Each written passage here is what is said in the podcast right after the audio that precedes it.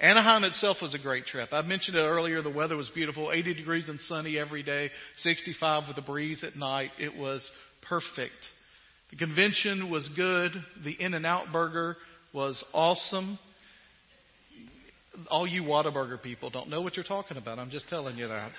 Sorry, Katie Shaw. It's just true. It's not as good. But there was one part of the trip that was not great, and that was our flight back. First of all, it's a flight back, right? You're leaving the sun and all the fun we had there. There's some kind of like, man, it would be nice to have another couple of days, or we, we didn't get to do this or that. Secondly, it's a three and a half hour nonstop flight from John Wayne Airport in Santa Ana, California to Nashville after a week of just exhaustion. And lastly, we flew Southwest, and even though I checked in at the moment that we could check in 24 hours beforehand, we got B40s boarding passes. Which meant the four of us all sat separately on the plane. Ava, Maddie, Susan, and I sat separately. Ava sat by herself in the middle of a row, right? And that's not even the worst part. They put me next to the two largest human beings I've ever met in my life in the middle of the row, right? That's not the worst part. Ava was the worst part, all right? Ava and Maddie, they were brave. we, we got to see the beautiful side of people that refused to move seats to allow a mother and her nine year old daughter to sit together as they insisted on their need for that particular seat. And then we sat for three and a half hours in that place. But the truth is, it could have been worse. Because it could have been instead of flying from west to east, we were flying from east to west. Because I don't know if you know this or not, but it takes longer to fly from east to west than from west to east. In fact, if you just look at the flights from New York to Los Angeles and Los Angeles to New York, it's almost an hour's difference in the same route going from east to west than west to east. And you think, well, that shouldn't be so. They just fly the same speed. They get up there and fly. In fact, there were people that when flights started happening, they thought it would be the opposite because they thought as the earth was rotating, you would meet a point over here somehow. But it's not that way. Does anybody know the reason that it's quicker to fly from west to east than east to west? The jet stream. When you're flying from the west to the east, there's a tailwind with you. The jet stream is pushing you along even as the plane is moving. And it is easier to fly that. Where when you're flying the other way, there's a headwind. There's something pushing against you, something preventing you or making it more difficult. As we think about Father's Day, I just want to make a statement to you that are dads in the room or will be dads in the room. In the life of your children, when it comes to their spirituality, you will either be a tailwind or a headwind for your children. You will either be a helping wind that helps them towards where they're going, or you will be one that will be an obstacle to them on the way. And here's the reality it's a responsibility you can't give over to someone else. I just want to be real honest with us in this room and to the dads who are in this room. First of all, I say thank you to the dads who are in this room. I made a comment to Daniel backstage. It's a fascinating thing to me in the year of a church when you look at ups and downs attendance wise. Mother's Day is almost one of the highest attendance Sundays of the year and Father's Day is always one of the lowest. We have an issue with men in our culture stepping into their God defined roles as dads for spiritual development. And the relationship between dads and children are extremely important. It's not more important than mothers, but it's extremely important. And it's not Mother's Day, so we're going to talk about dads. And when it's right and it's encouraging and it's pushing your children towards the Lord, it's like a tailwind in their life that gives them what they're now. Now, that tailwind, we're going to talk about arrows today. Once the arrow is launched, the tailwind can help, but it may get impacted by other factors. And so it's not a guarantee, but it just makes it easier for them to fly towards their target of godliness and what God would have them to do. If you're not encouraging them in the Lord, no matter what other good you may be doing, you are a headwind to their spiritual life and it can be devastating. I read some quotes this week that just shows the importance both of headwinds and tailwinds in the life of men. You know who Burt Reynolds is? Smokey. Isn't that Smokey and the Bandit, right? Right? We got a story with Wanda Powers about that that we won't tell you in here, but a Wednesday night crew knows what that is. Burt Reynolds said this one time I would have killed for a hug from my father. Is a man that seems to be as successful as you could imagine at one time in his life. And all he really wanted was that. Kind of the other end of the spectrum, entertainment wise, is a guy named Tupac Shakur. In his most famous song, Dear Mama, he says this about his dad I had no love for the man because the coward wasn't there. Men have a huge impact on their relationships with their children. And sometimes we don't even know the impact we're making. I read a story this week, and don't put the quote up yet from Henry Brooks, but there was a, a story that I read this week about Charles and Henry Brooks, and this is like 150, 200 years ago. It's a while back. And they went out fishing one day, and they fished all day, and they didn't catch anything. And both of them wrote in their journal at night. And Charles Brooks, the dad, wrote in his journal, spent all day on the pond fishing for hours, caught absolutely nothing. What a waste today. This is what Henry Brooks, his son, wrote. Went fishing with my father today, the most glorious day of my life. We don't understand sometimes the impact that we have. Today's song on our summer mixtape is called Home Sweet Home. And it comes from Psalm 127. And the idea behind it is this that no matter what kind of house you live in, you can have a great home dedicated to the Lord. Psalm 127, and this is what it says Unless the Lord builds the house, those who build it labor in vain. Unless the Lord watches over the city, the watchman stays awake in vain. It is in vain that you rise up early and go late to rest, eating the bread of anxious toil, for he gives to his beloved sleep. Behold, children are a heritage from the Lord, the fruit of the womb a reward. Like arrows in the hand of a warrior are the children of one's youth. Blessed is the man who fills his quiver with them. He shall not be put to shame when he speaks with his enemies in the gate. Home, sweet home. By the way, this wasn't up on the screen, but if you have your copy of God's Word open, you'll see that there is a, a introduction or, or a tagline up there about what this is. It says that it is a song of ascent of Solomon. That's important. It's a song of ascent. What does that mean? Well, there from chapter, I mean, from Psalm 120 for the next several chap- verses and chapters of Psalms, the next several Psalms, there are songs that are listed here that most scholars now believe were songs that they sang on caravan up to Jerusalem, Song of Ascent.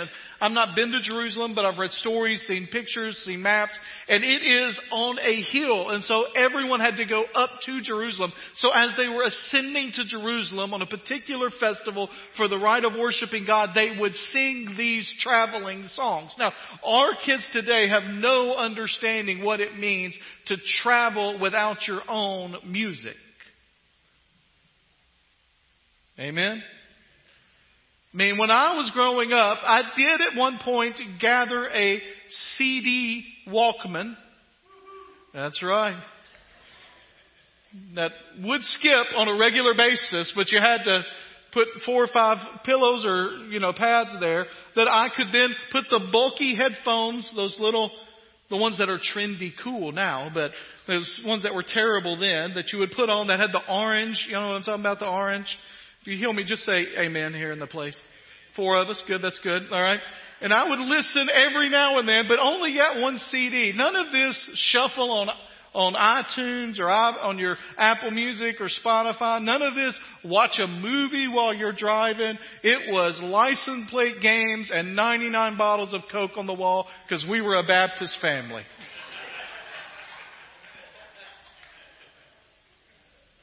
I never got past 90 before my dad was like, quit it. That's enough. And so as they traveled up, as they traveled to the destination of Jerusalem, they would sing these songs together.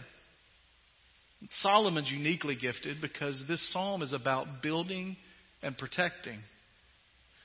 And Psalm was a, I mean, Solomon was a builder. He built the temple in Jerusalem, which is one of the wonders of the ancient world. It took him seven and a half years, the finest material on earth. I was listening, reading recently in our year through the Bible, and it talks about how they, they put gold over everything on the outside. Can you imagine seeing that in its splendor? Seven and a half years to build the temple. Then he built his own palace. By the way, it took him 13 years to build the palace, and it may have been better than the temple, which probably shows priority issues, but that's another sermon. He had a palace in the forest of Lebanon that was his summer home. He built another palace for Pharaoh's daughter, one of his wives. He built cities, entire cities, Hazor and Gezer and Megiddo and Beth Horon and Tadmor. He was a massive builder, successful in every way in that it would seem. And relationally, which is also part of this psalm, he was a train wreck. Anybody remember how many wives he had? 700. 700. 300 other women that were not his wives, that were part of his harem. Socrates, by the way, once said that he encouraged all of his young men to get married. He said, if you find a good one, you'll be much happier in life. If you find a bad one, you'll be a great philosopher. Solomon was a great philosopher. After his life, Israel would split, civil war would ensue, and the nation would never be joined together again under a king because his family could not hold it together. And it's almost as if in this place he may be looking back and saying, Here are the lessons I wish I would have followed. Four things, and we're going to do these quickly because I know Noah spoiled you last week and went short. First thing is, we're going to, if you want to live a life that is a tailwind for your kids spiritually, you have to choose the right foundation. I mean, this is right there in verse 1, twice. Unless the Lord builds the house, it's built in vain. Unless the Lord watches over the city, the watchman can do all he wants to, but it is in vain. Unless the Lord. This is some people call a wisdom psalm, just like Psalm 1 we talked about two weeks ago. There are two choices in life, it says. One is to build on the foundation of the Lord, and the other is to not. And those that do not are not going to be successful. We'll talk in a minute about the difference in this passage between the word vain that it's talking about and the word in the Ecclesiastes passages that use the word vain over and over again. But here is the general idea. If you build your foundation of your life of your family, of your career, of anything in your life on any other foundation than the Lord building it, it will fail eventually. I have a picture of a large building in San Francisco. This is the Millennium Tower in San Francisco. It's the tallest residential building in San Francisco. It is 58 stories, although if you go to the top floor, it will say it is the 60th floor because they don't have a 13 or a 44 for superstitious reasons. It's 645 feet tall. It cost $350 million to build. It was estimated in development cost and everywhere to be somewhere around $500 million. They sold the last residency in 2010, and they sold every unit in the building for a total of somewhere around 750 million. If you can build something for 500 million and make a 250 million dollar profit, you're doing something right. You would think. In May of 2016, residents got notified that the building was both sinking and leaning. That's a fun letter to get. I wonder if that was just a general letter in the mail, if that was an email, like how was that? People have wondered what happened there, and the answer was pretty clear. One San Francisco architect said, We know around here that unless your foundation is properly affixed to the bedrock that is underneath the topsoil, it will not survive in San Francisco. This was a foreign contractor, meaning outside of the city, and they did not go deep into the bedrock. They said that the consistency of what's underneath the there right before the bedrock is sand, and I could not help but think of Jesus and the man that built his house on the sand and the man that built his house on the rock. What foundation are you building your life and your family upon? In America, it seems that we're all about happiness in our family. We want everybody to be happy. And that's great. We do everything we can to make our kids happy. We do everything we can to make each other happy. We do everything. We buy whatever we think needs to be happy. But at some point in our life, life is going to slap us in the face and realize that life is not intended for us to be happy all the time. And when that happens, what are we going to do? Some families are built on self-esteem, building your kids up, making them feel good about themselves. Not in the way that God has called them and who they are, but just general. You're good enough. You're strong enough. And at some point in their life, they will not be good enough. They will not be strong enough. Some families are built on the foundation of success. Good grades, athletic achievement, societal impressions. You can tell a lot of times what it is that your family is built upon by what you praise, what you attend, what you encourage, what you sacrifice for. What is your family, if we were to poll them and we weren't in a church where they're going to say Jesus in church, because that's what you do in church, if we were just to have a random pollster ask your children, what's most important in your family, what would their answer be? Their athletics, their schoolwork, your family status in the community, dad's job, mom's career. What would they say is the most important thing? What does your checkbook say is the most important thing? What does your schedule say is the most important thing? Because it's easy to sit here today and say, we're building our family on the foundation of the rock of Jesus Christ. But we spend five weekends out of every six doing something else.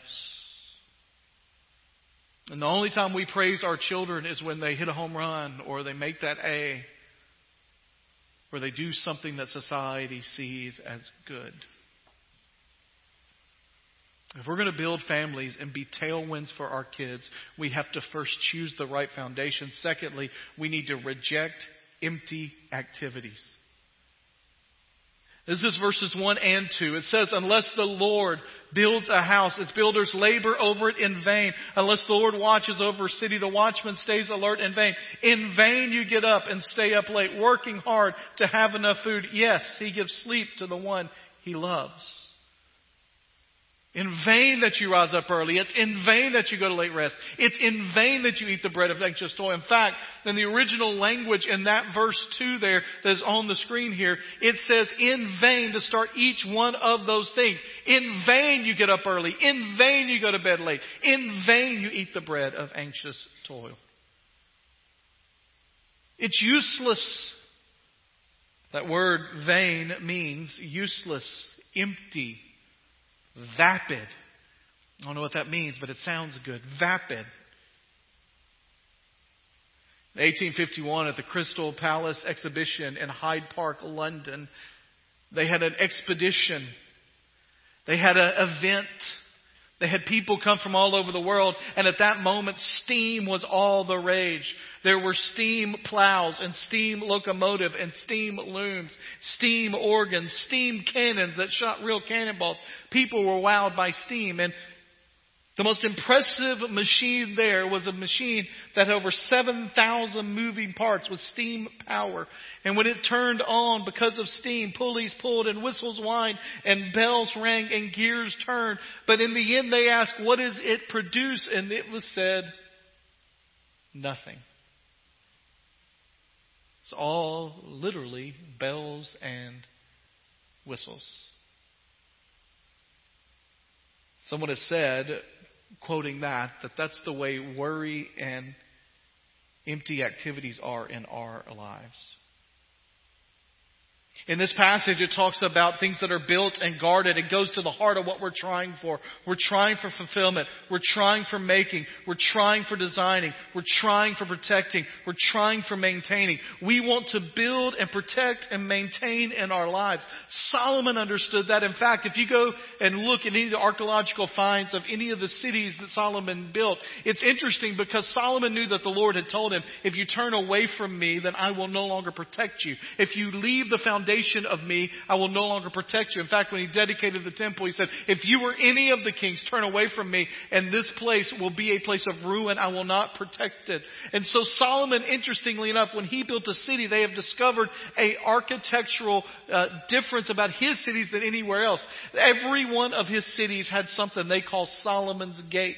It was four interlocking gates, and all those interlocking gates, you would get through one gate and have to turn and get through another gate and turn and get through another gate and turn. There were four times you had to get through a gate before you could ever get into the city. And a positioned above those gates were archers that were waiting not only with archery ready to go, with bows and arrows ready to rain down on you, they also poured you hot oil on top when you were walking through.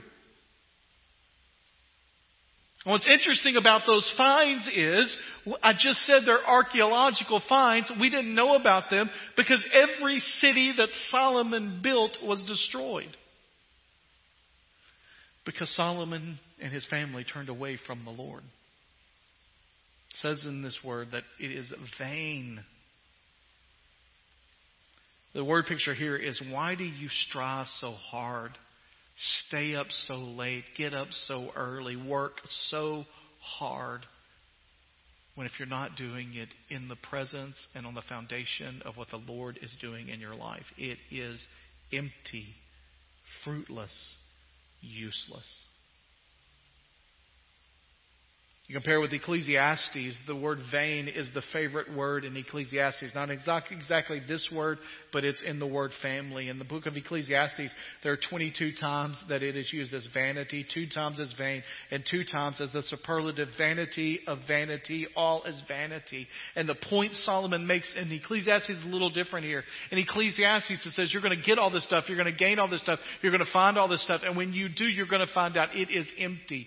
It is Jim Carrey that says, I wish everyone in their lives would be able to get everything they ever dreamed of or wanted to discover that that is not the answer. It's vain.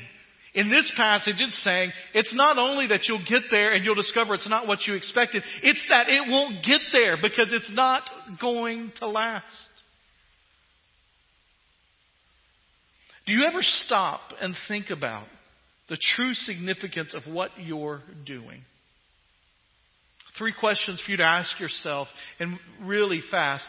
Number one, how has God most gifted me to glorify Him and meet the needs of others? You see, we're all created for a purpose with a reason and a design. So, how has God created me? Secondly, how am I exercising and developing those gifts? What am I doing to make myself better in those? And what am I doing to use them? And the third thing, am I building what God desires? That's in your career, that's in your family, that's in your life.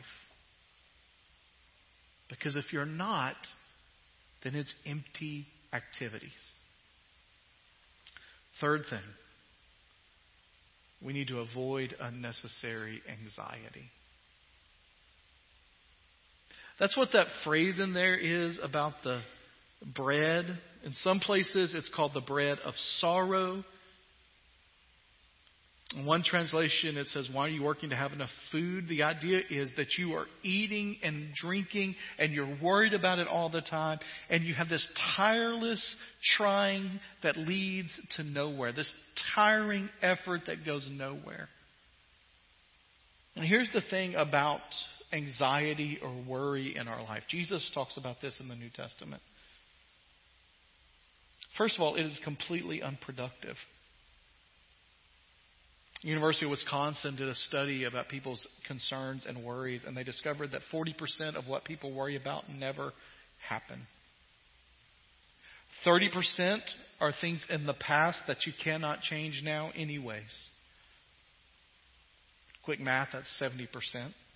12% of what we worry about is the criticism of others, most of which is untrue or unwarranted. 10% is about personal health. The crazy thing about that is the more we worry about our personal health, the worse our personal health becomes. And 8% are actual concerns that we can do something about. It's unproductive, it doesn't do anything. Secondly, it's unhealthy. You can get physically ill literally from worry.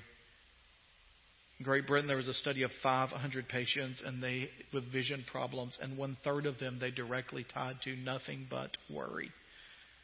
Northwestern did a study and found that worry in our lives blocks the flow of saliva into our mouths, which causes tooth decay.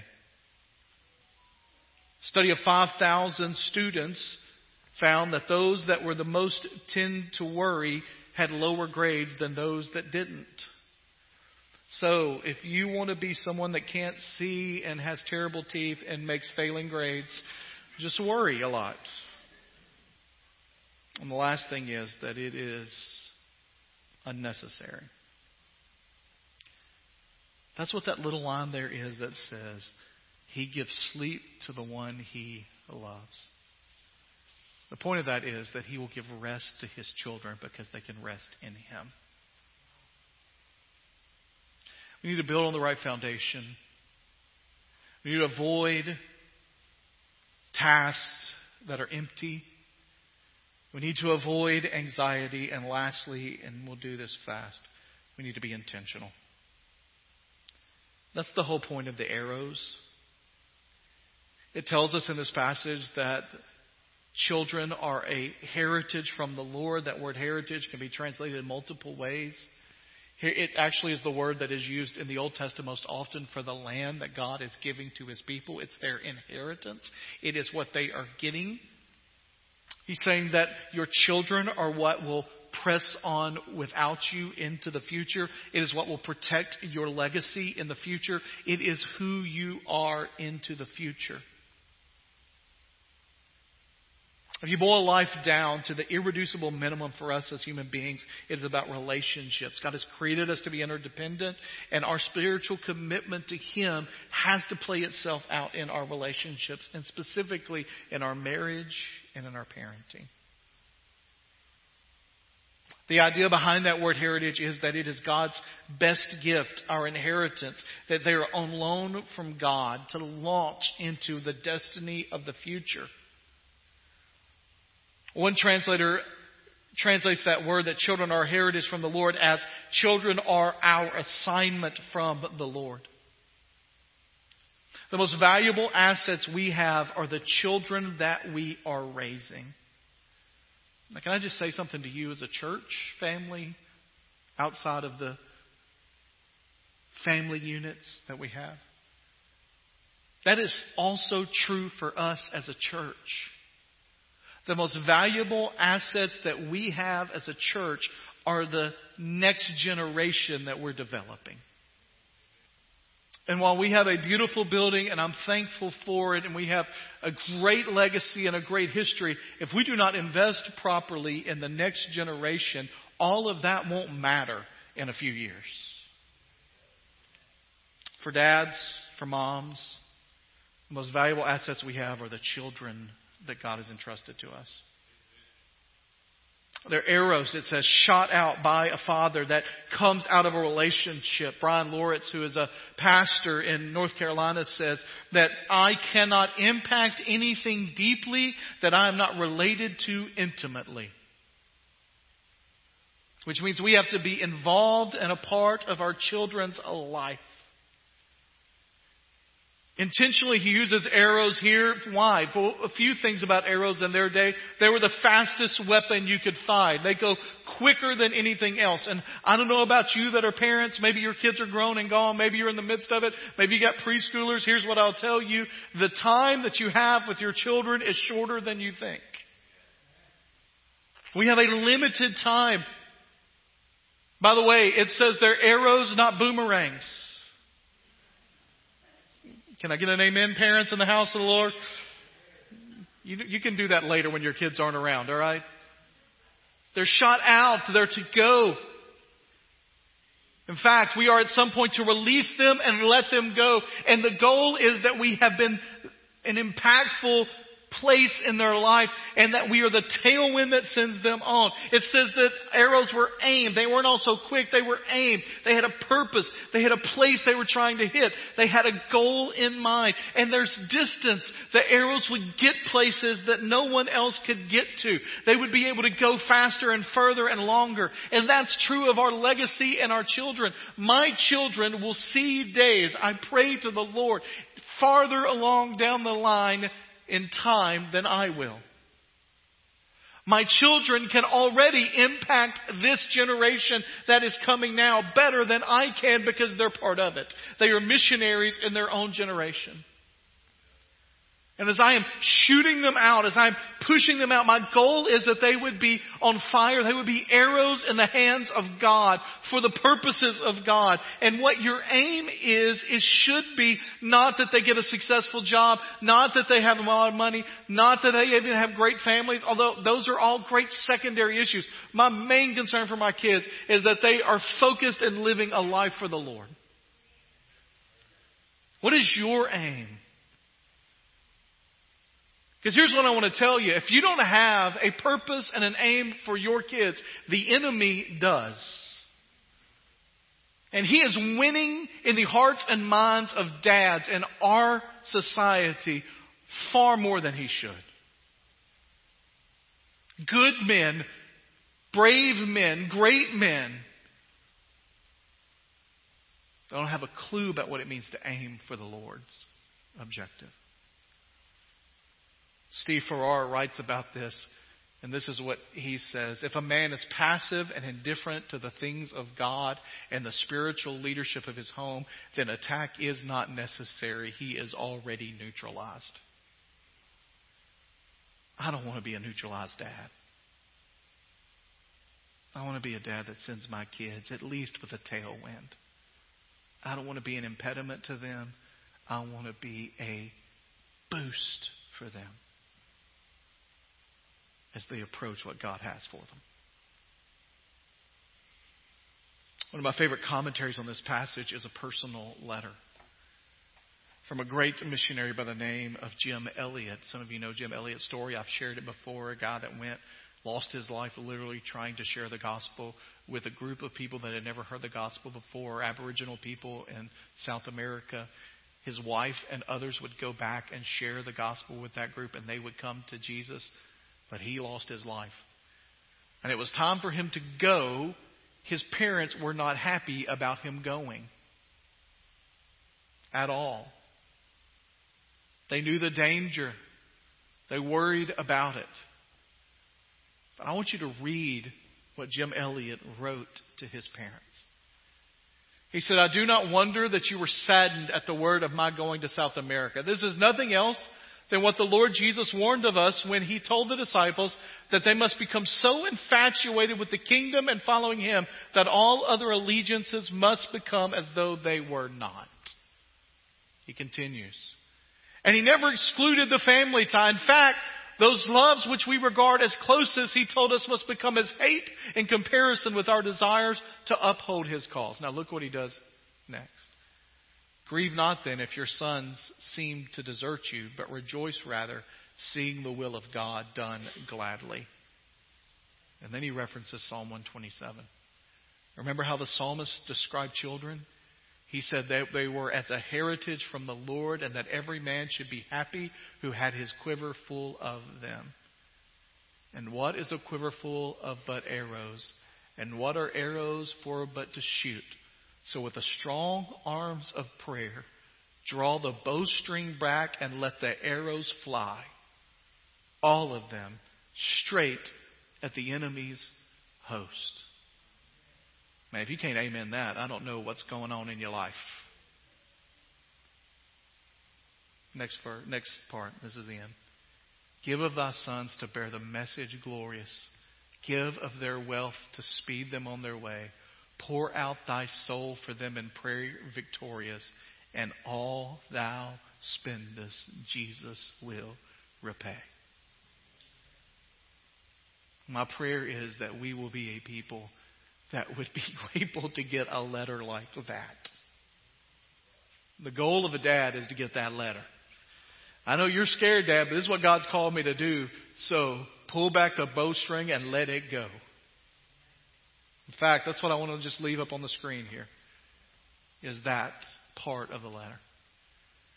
And my prayer is today is that we with strong arms of prayer draw the bowstring back and let the arrows fly of our children for the glory of God and for the sake of His kingdom.